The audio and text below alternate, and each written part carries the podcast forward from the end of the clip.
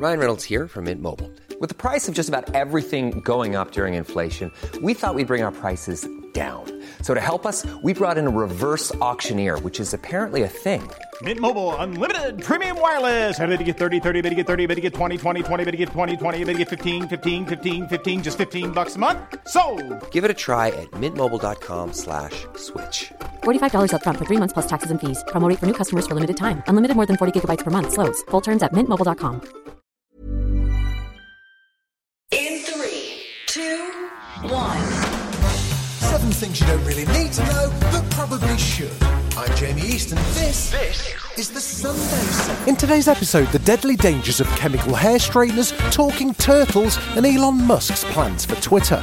But first, it was this day in 1952 that the first hydrogen bomb exploded at Enewetak Atoll in the Pacific Ocean.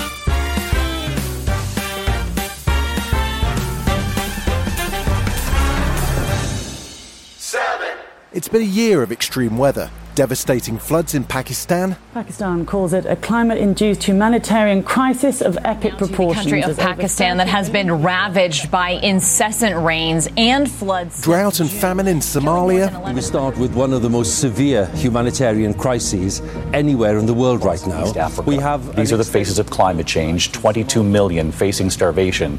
Children and record breaking heat in the UK and many other countries. A state of alert has been declared in Portugal as soaring temperatures cause much of Europe to swelter. Temperatures in Portugal, Now, the United Spain, Nations is signalling another warning on climate change. New figures from them show concentrations of the three main greenhouse gases rose to record levels in the last year, and without urgent action, the world's on path to even more disastrous warming. Global and national climate commitments are falling pitifully short.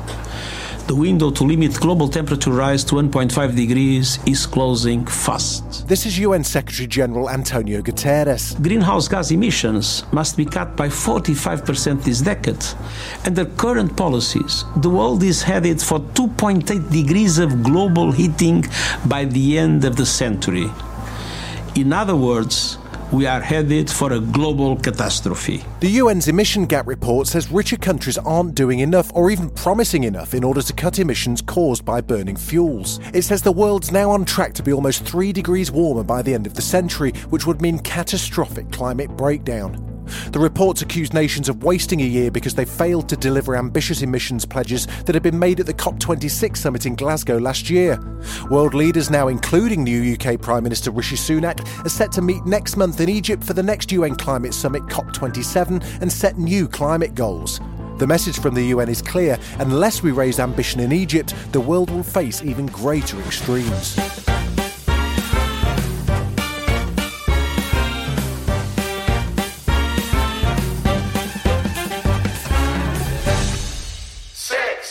A woman should be very, very soft. And so should her hair. That's why I switched to Soft and Beautiful Cream Relaxer by ProLine. Well, you know, most relaxers I use leave my hair dull and dry looking, but with the new Soft and Beautiful, my hair is soft, straight, and shiny. Keep my hair the way I want. I've got to have extra body. That's why I always use the Dark and Lovely Excel Bodybuilding Relaxer System. Chemical hair straightening products, also known as hair relaxers, have for decades been a staple in women's hair care routines. Now, a new study by the United States National Institutes of Health is linking them to uterine cancer. A group of researchers looked at the hair care habits of more than 33,000 women and found that those who used chemical hair straightening products at least four times a year were more than twice as likely to develop uterine cancer. But the burden of this risk is not shared equally. Here's the study's lead author, Alexandra White. 60% of the women who reported using straighteners or relaxers in the last year were Black women. So the burden of this um, exposure really falls to the population of Black women. This isn't the first study to point out the harm chemical relaxers can do to the body. A 2021 study found that black women who use them at least seven times a year for 15 or more years had a 30% increased risk of breast cancer. These products can cause chemical burns to the scalp and have also been linked to early puberty, but pressure to conform to a standard of Eurocentric beauty trends or face public rejection and limited employment opportunities have led some black women to rely on harmful hair care products like chemical relaxers to look the part. Wendy Greene's a law professor at Drexel Kline School of Law who studies black hair discrimination. In her work, she's championed the Crown Act, a bill that prohibits discrimination based on hair texture and style. We do see, um, you know, this this elevation, this privileging of uh, straightened hairstyles as good hair. It harkens back to eras of racial slavery and apartheid in this country as well as around the world. You know, just because that may not be your experience doesn't mean that this experience of discrimination is not real. And that experience is far too real for black people across the globe. Conversations about black hair have made headlines in recent years, especially as more black women have decided to forego chemical straightening products in what's been called a natural hair movement. But the cultural shift has come with societal and even economic consequences, as black people have had to fight workplace and school discrimination over their natural hair. With a new report confirming the deadly health risks of conforming to these standards, it's time for us to look in the mirror and ask ourselves some hard questions. How much longer will black people have to sacrifice their health for societal acceptance? Still to come on the Sunday 7 3D printing organs and talking turtles. Cowabunga.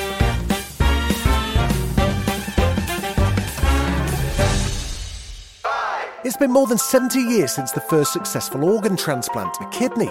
And now, thanks to the organ donor register, hearts, lungs, and livers are now among the 100,000 organs replaced every year.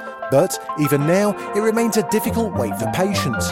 In a lab in Gothenburg, one team's trying to solve this problem, and they're using technology that's a bit like a 3D printer. The aim is to grow organs without the need for a donor. Today, we are going to look at printing skin. The skin is composed of different layers. Okay. And every layer has different types of cells in combination.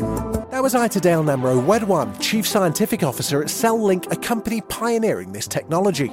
The skin is the human body's largest mode, but even a small skin model requires millions of cells. You really design a code, what tells the printer what to print when and in which structure. While 3D printed skin could be applied in surgical grafts and drug and cosmetic testing, the cells have to mature first. They're kept in incubators for several weeks, and a mix of proteins and nutrient molecules is fed in and the waste is removed, all while being closely monitored. Cellink's also been printing cancer tumours. This is so that patients can receive personalised treatments without enduring drug trials themselves. They've also made liver models for drug screening campaigns and are helping beauty brands become animal cruelty free thanks to testing on lab grown skin. And more complex procedures are coming down the line. Many people die waiting in the line for organ transplantation. So, what we're hoping is that this technology in the future will actually be able to provide these organs. Uh, I think 15, 20 years is when we might see it in clinic. For simpler organs can be seen very, very soon. But if we're talking a full organ, internal organ, that will take some time.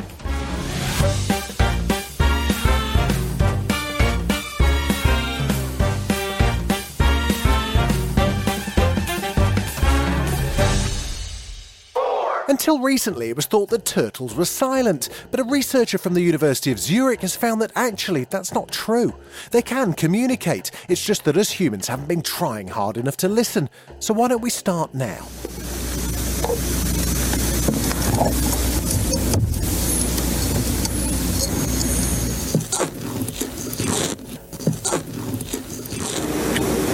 Yep, that was the sound of turtles. Gabriel Jorgewich-Cohen, a PhD student at the University of Zurich, used microphones and video equipment to record sea turtles in captivity. His research found the turtles speak to one another to mate or hatch from the egg. Here he is speaking with the BBC. Um, so, actually, there was a paper published before showing that there was one species of turtle that can communicate using sounds. And uh, it made me interested, so I decided to try with my own pet turtles. And in the end, I found some sounds there as well. 52 other sea creatures previously thought to be mute were also recorded for the study. You have to understand exactly if the sound is being made for communication or if it's just an accident of another behavior. So uh, that's why I had cameras filming the animals at the same time uh, they were being sound recorded. Uh, some of the species I recorded produced over 30 different types of sounds, and, and I'm no Dr. Dolittle, so I have to understand the behavior that is coming together with it. It takes time. We make a lot of assumptions about nature, but as a result of the study, it's not just turtles, but fish and lizards have also come up. The findings claim to rewrite some of what we know about evolution. I think we can divide this study in two different parts. The first one is uh, that we found a lot of different animals that were thought to be mute, but they are actually not. Uh, and this includes mostly turtles, but also some other animals like the tuatara, which is lizard-like, but not exactly. And uh, the second part is that this uh, has a huge impact in how we understand the origins of this behavior. Uh, now we can say they came from a common ancestor over 400 million years ago. Still to come on the Sunday 7, Elon Musk's Twitter takeover and NASA celebrate Mars's meteoroid hit. Right after this. You're listening to the Sunday 7. Follow us for your weekday news espresso, or even try our Ireland edition. It's in all the usual places.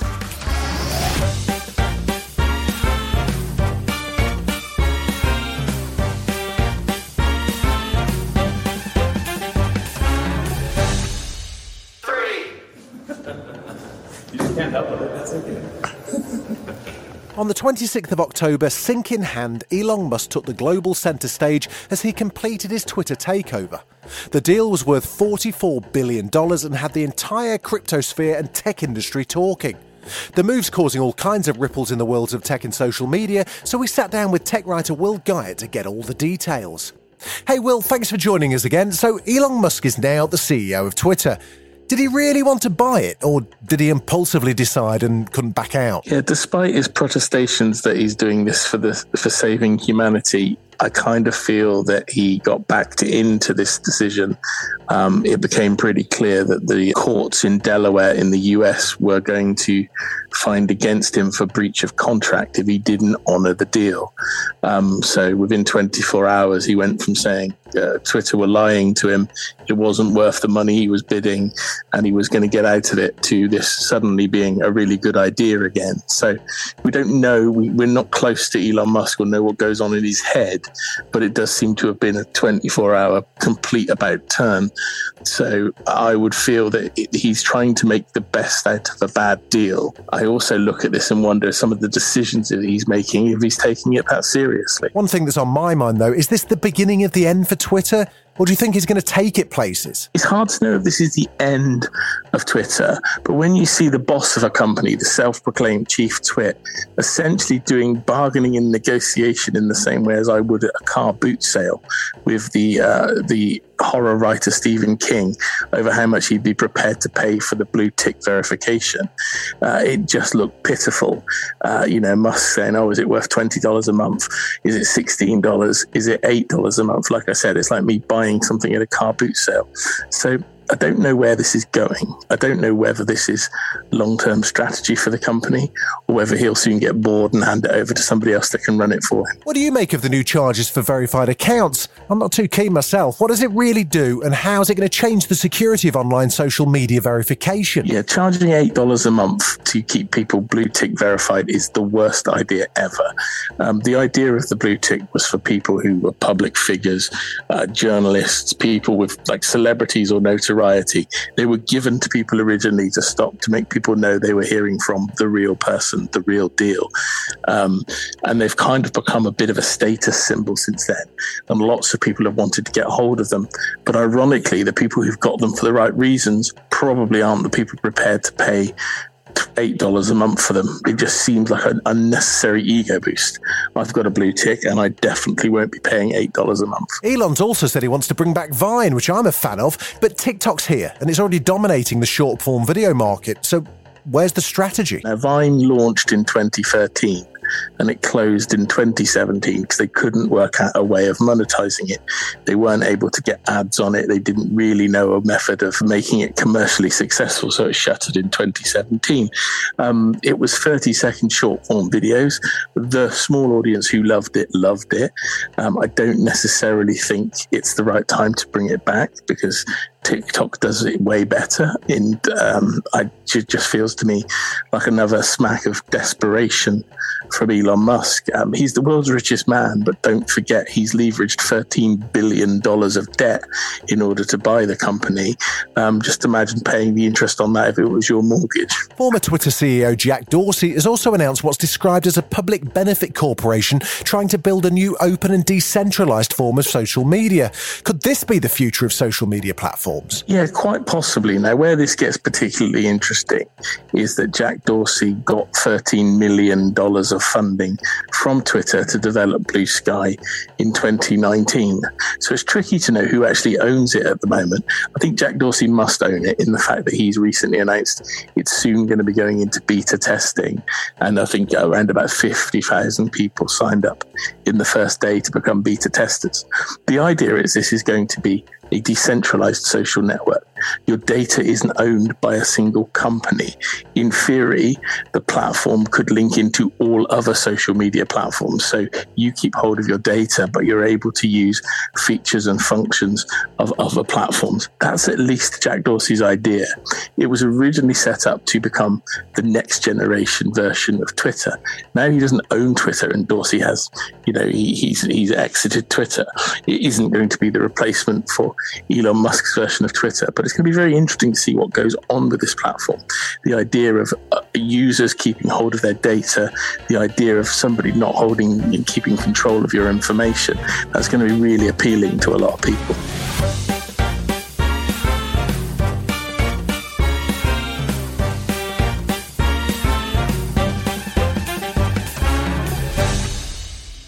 NASA space probes have recorded a powerful collision.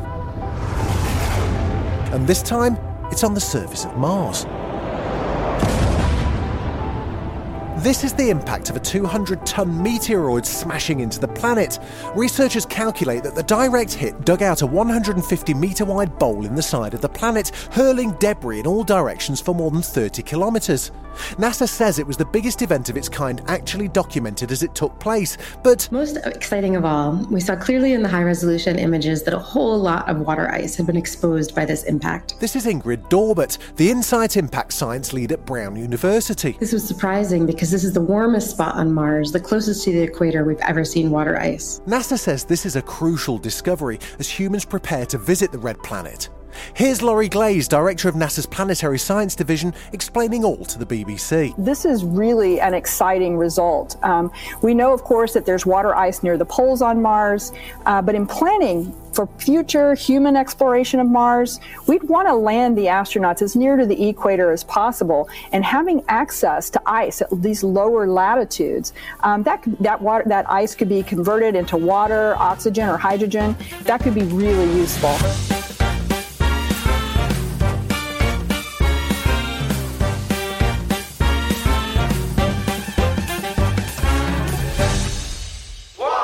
Scientists in the UK have confirmed that bumblebees, just like humans and dogs, like to play with balls. Touch? No, not like that.